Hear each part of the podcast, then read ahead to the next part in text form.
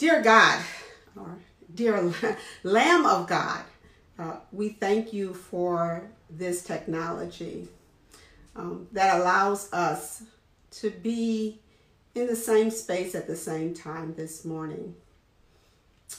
We ask that you comfort the hearts of those that are listening and that we are still, even if it's a little bit forced, we are still, and that we are reminded that you are God and that you are with us and that you guide us and you lead us. I thank you for United and I thank you for this space. In Jesus' name, amen. So we've had a little bit of, uh, of music this morning and we may go out on a more spirited song. And I uh, would like to just share a word with you on this this morning. Well, first of all, I have a joke to share, and uh, I found it on the internet. So, just as a way to kind of share a little bit of comedy uh, with you all this morning, I'm going to read it. Shortly after tying the knot a young married couple started arguing over who should make the coffee. Who do you guys think should make the coffee? Well, being a good Christian, the wife said, Hey, let me go to scripture and check this out. So she went to the Bible, she looked in it, she came back to her husband and said, That settles it. The Bible says that you are to make the coffee. So her husband looked at her a little bit confused and was like, Really?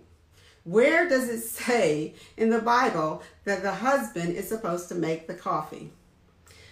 She says, You want me to show you? He says, Yes. And so she opens up to the book of Hebrews and she says, There it is. He brews. Okay. That's a little bit of dry humor, but work with me, you all. So, for Lent, our congregation has been looking at the book of the Gospel of John. That's one of the four Gospels. Well, actually, it's the fourth Gospel. And we have been in a series called The B Factor. and today we're on that third part, the B Factor, the testimony. So I'd like to go ahead and share words of comfort with you through uh, inspirational message and again, thank you so much for being a part of this creative community. It's good to have all of you uh, with us on this morning. So, the name of the sermon is The B Factor, the Testimony. We are here on our third sermon series of the B Factor. The B stands for belief. Belief is important. There are shades of belief. Many struggle with their beliefs something may happen to someone in life and they are challenged, something may happen to them that causes them to have questions. I remember a long time ago when I was working with teenagers, this one teenager came to me and said, I don't know if I believe. She had been raised by her grandmother, and her grandmother had taught her whenever she had a problem to pray about it. And she said, You know, I really take my grandmother's advice seriously. And so she said, I pray and I pray every time I have a problem. But it seems like when I pray, things get worse. Sometimes things happen and they challenge our belief. That's real stuff. And there are a lot of challenges that face us. We are now dealing with a pandemic, and people are stressed and concerned. And they're buying a lot of toilet paper too. Our leaders are telling us they got this, and we're not so sure they got it. We're a little worried, we're a little concerned. And while the world is struggling to deal with the physical, there is material and there is mental and spiritual toll that is happening to us all. I was outside 10 feet away talking to my neighbor who said, It took me 13 hours to get out of the bed. That's real stress. I looked this morning at people in airports in Europe, lines long, trying to get back to America. But even if you're in your home, you have no fever, no flu, or anything, it's very stressful what we've been through in the past week. The impact of this virus is beyond words. there are no words. And it is especially at this time that we really need to lean into what it is we believe. What do you believe? It's at this time that it's super important for us to lean into what we believe to ground us. The answer that you have to that is for you alone. As I was mentioning, we've been in the book, The Gospel of John, for this Lent season. And today we look at the Samaritan woman. For my members, they've already got a cheat sheet because we were looking at the Samaritan woman last month when we talked about love. But today, we're not talking necessarily directly about love. We're talking about belief. This story and many of the stories in John call us to believe. Today we are in chapter 4, and you can read the whole chapter because I'm sure you've got plenty of time. But we're looking at verses 28 through 30 and 39 through 42. I'd love to just take the time to read that with you.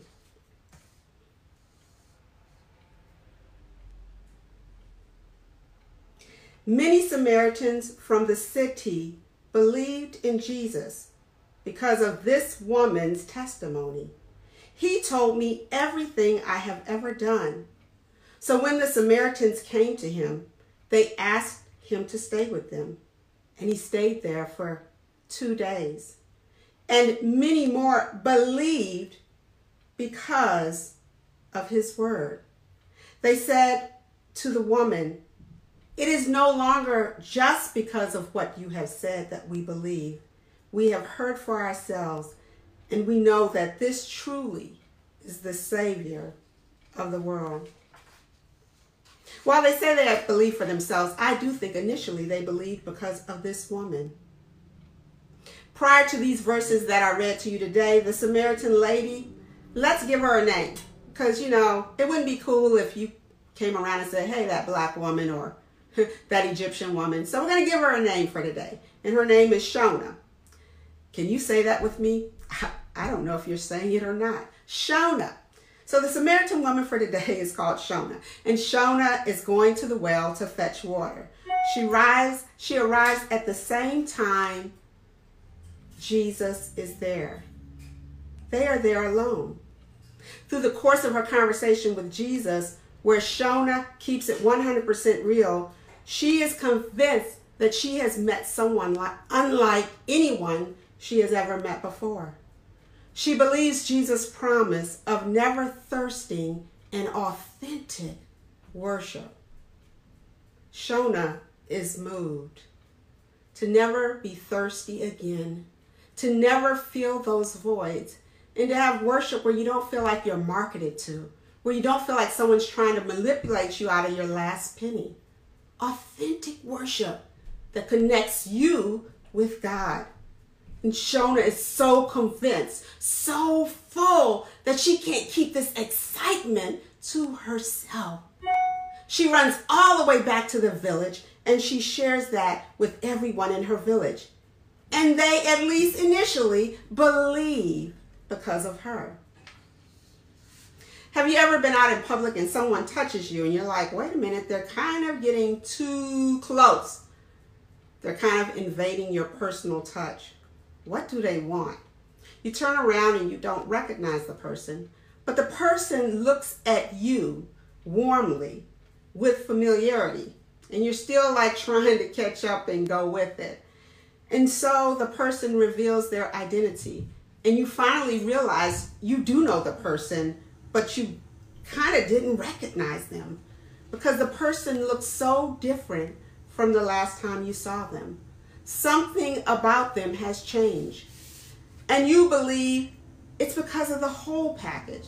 It's not just because of what the person is saying, it's their looks also. And it's not just the person's look, but it's the whole package. It's the whole spirit and persona of that woman. Here is Shona, and she, sure enough, has changed. There is something about this woman that is so different that it compels the people in her village to be curious and want to go meet this man she's talking about about. I believe it was her testimony, all of the above, the solicited curiosity, and everything that caused them to run toward Jesus, that caused them to believe. A colleague of mine, Colin, looks kind of like a privileged white male. He's cute, he's young, he's sleek. Whenever I see him, he's already dressed really nicely. He fits the stereotype of a white young male. And yet, when you hear Colin's testimony, well, let me just share it. Colin grew up in the suburbs very comfortably with all of his material needs met. He was in sports, he loved his family, he loved his community, and he loved his school. And everything was going fine for Colin. He got along well. He enjoyed the riches of his home. He enjoyed the comfort that his parents provided. Until one day his parents decided to get a divorce. This for Colin shook his world. His mom bought a funeral home and converted it into a bed and breakfast, but it wasn't in their comfortable suburb. It was in a more rural area. He moved to a place he didn't know. He met people where it didn't feel like he met fit in. And on the first day they moved into their home, it was different. From day one, this former funeral home was the stuff we go to see in horror films. Doors closed, things moved, sounds were made. And pre adolescent Colin was very scared. And so one day, when some of his classmates offered him drugs, he took them. By his early teens, he was hooked, and his world spiraled downward. The thing that happened in his home wasn't so bad because he sedated himself. And he kept spiraling downward, never hitting the bottom for years. One day his mom sent him for a drug test, and sure enough, bingo, he was positive. She didn't know what to do with her son. It was like he was out of her reach. And then his mom, who is atheist, and his dad is atheist, sent him to a Methodist horse riding camp. Colin loved horses. So his mom signed him up and sent him off. This was odd, he thought. My parents don't believe, and they're sending me or his mom to a Methodist camp. He liked working with the horses good enough, and he kind of stayed away from all the religious stuff. But one day he walked into the church, and some youth and an adult were laughing. They were laughing uncontrollably and he became very curious. He turned to one of the pastors in the back and said, Hey, what's going on? What's so funny? Kind of felt like he was left outside of the joke. And the pastor turned to him and said, Hey, Colin, you should go on down there and see what they're laughing about. And so curiosity got the best of him, and he went on down and he asked them, they extended an opportunity for him to give his life to the Lord, to be saved, and he did. And Colin says after he accepted Jesus into his life at a Methodist camp, he began to laugh. And the laugh was contagious. And this was a turning point for Colin. This was hitting the bottom and beginning to come up again. Bizarre? Not as bizarre as what was going on at his home. Colin gives his life to the Lord. I believe Colin's testimony. I believe it because it resonates with my own. I mean, not the horror part, but the personal invitation part. I believe the story of the woman at the well. But I really want to know what you believe. And that's a question for you today and through the week. And as we face these times, what do you believe? People don't believe because we speak empty words. They don't believe because we're good orators. They don't believe because we know all the right words to say. People believe because they can see people who have been out on the edge and were given up on and those people come back. Last week at our church, I spoke about Brian Widener, a former skinhead. Brian was filled with hate and has done his share of violence towards brown skinned people. Brian was filled with hate. But then something shifted for Brian.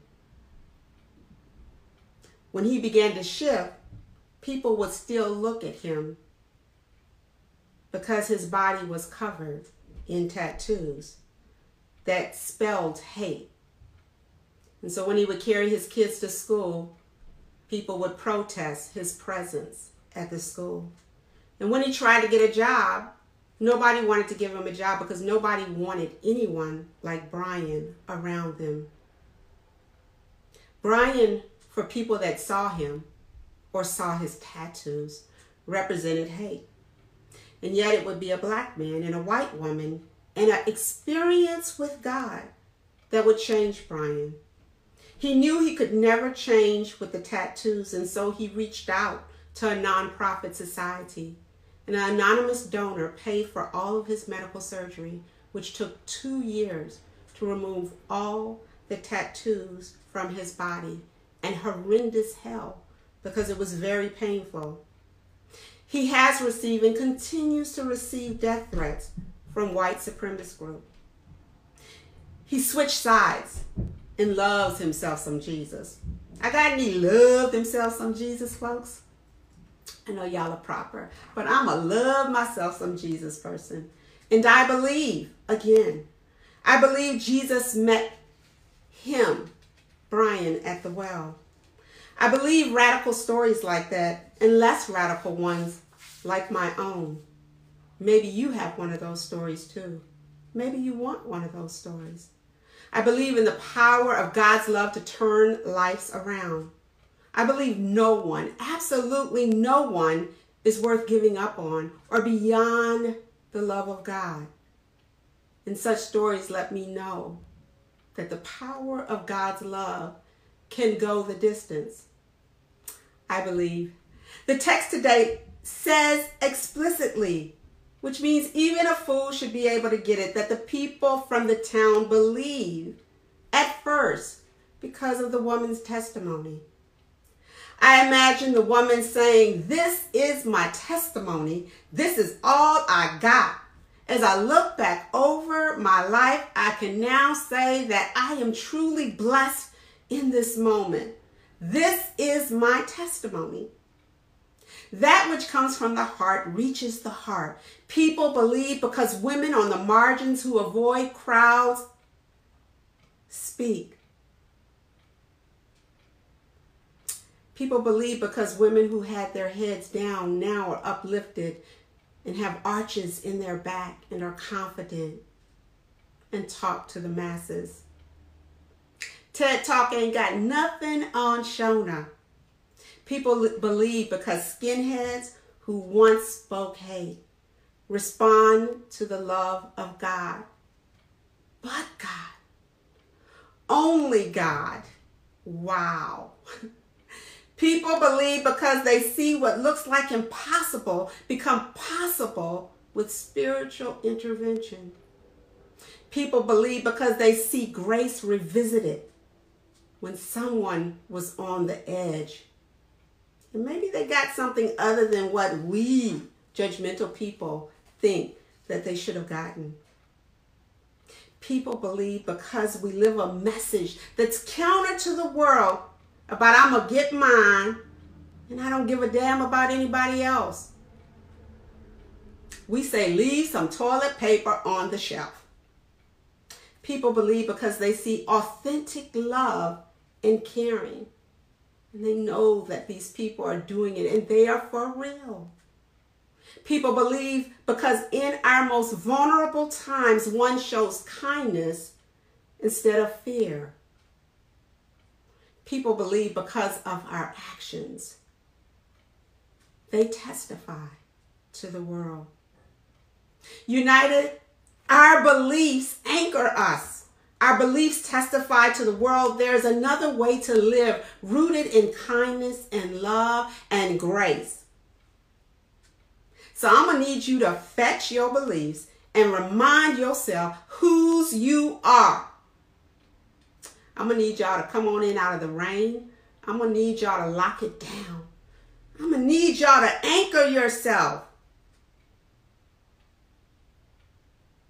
Whatever you believe, you're going to need that and more in these coming weeks to sustain you. So grab on like you're on a roller coaster ride and hold on to what you believe. Do not be ashamed of it and stay calm and concerned, prayed up, and planted. Amen.